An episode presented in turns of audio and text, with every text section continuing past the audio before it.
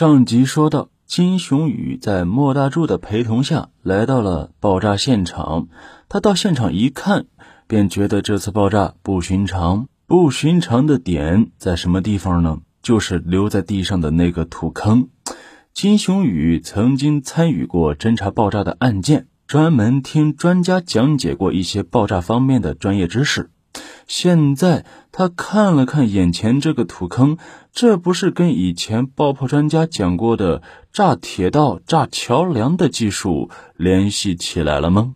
他认为制造眼前这次爆炸事件的人是在用爆炸铁道或桥梁的技术在炸这块大青石，那这就值得深思了。当时在抗美援朝战场上，中国人民志愿军正跟以美军为主的联合国军和南朝鲜李承晚军队打的是热火朝天，而安东市这边则是中国大陆跟朝鲜战场连通的唯一的陆上口岸，从全国各地汇集过来的兵员、军火、军用物资以及慰问品，日日夜夜源源不断地通过鸭绿江大桥运送进朝鲜境内。因此可以想象，安东地区此刻在政治和军事上的地位是何等的重要。当地公安机关对于治安保卫工作的超常重视，也是一桩顺理成章的举措。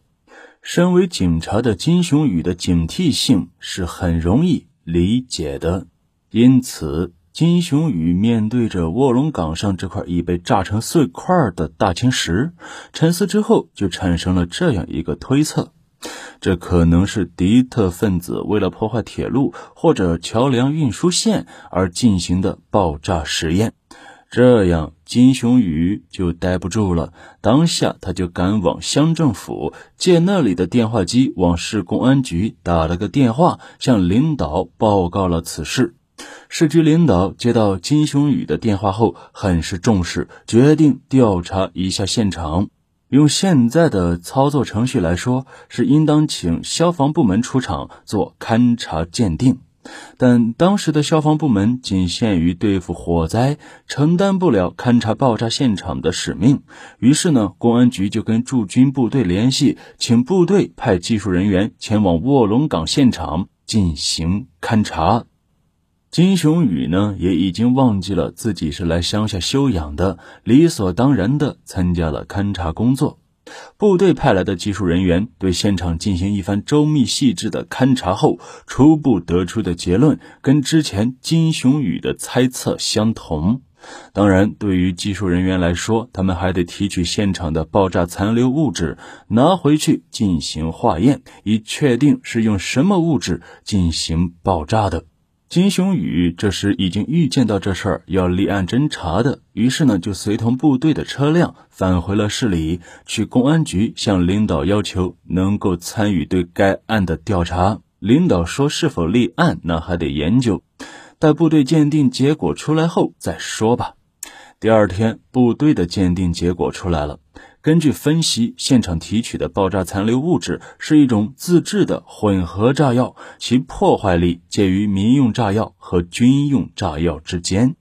安东市公安局于是做出初步判断，卧龙岗爆炸事件是敌特分子的一次对自制混合炸药破坏力度的测试。从选定的爆炸目标来看，他们是准备在成功制造出达标的炸药后爆炸铁道或者是桥梁，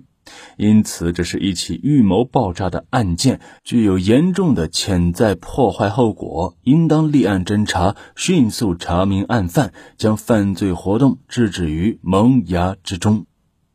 由于金雄宇的坚决请求，领导同意他参加专案侦查，给他的名分是专案组顾问，讲定了不需要他外出调查现场逮人什么的，只要给他的两个年轻组员周震、胡自康出谋划策也就可以了。专案组组建之后，立刻召开了案情分析会。会议上，金雄宇端出了4天前西福医院处理过伤口的那个男子的事儿。三人一致认为那个伤员可疑，他也许就是卧龙岗上试爆炸药的案犯，于是就决定立刻去西福医院调查那个伤员的下落。周震、胡自康两人前往西福医院，向那位医生和院长问了一遍，情况呢跟他们掌握的是一样。这也难怪，因为金雄宇的情报是从妻子梅彩萍那里获得的，而梅彩萍是当时在场目睹了全部情节的目击者。那么病历卡总有的吧？院方说病历卡是有的，但一向按惯例交给了病人自己保存，复诊时带来就行。侦查员便问医生是否还记得病历卡上写的名字和住址，医生说光留意着他的伤口，没看病历卡的封面。后来吵了起来，这事儿呢也就交给苏院长处理了。那就问苏院长吧。苏院长说那位病历卡上的姓名是有的，好像叫徐清根，住址好像没有写。徐清根这个名字倒是立刻从处方上查到了，但没有住址，那不是白搭吗？再说这名字究竟是真是假也说不清，但对于侦查员来说还是有法子调查下去的。不过呢，得多费些周折。于是两人就去医院门口，向周边的邻居、商家、路边小贩打听4天前是否见过一个伤了腿的男子，由一个胖女人搀扶着来医院治伤。一连打听了7、8个对象，他们均称没看到。那问到第9位时，那位摆大碗茶摊的中年妇女提供了一条线索，说那对男女是坐着一辆3轮车来医院的。更令侦查员兴奋的是，该妇女说认识那个车夫，说那人是他娘家的邻居，叫林三福，现在还住在那里。